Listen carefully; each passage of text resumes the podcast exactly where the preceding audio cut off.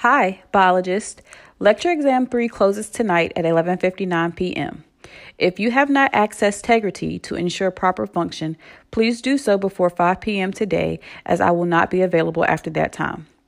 This week, you will peer review one of your classmates' genetic disorder presentations. You can find the person you are assigned to in the Week 15 folder. You can find the appropriate peer review document in course resources. To choose the appropriate peer review document, you will need to determine whether your person is presenting on a non aneuploidy or aneuploidy disorder.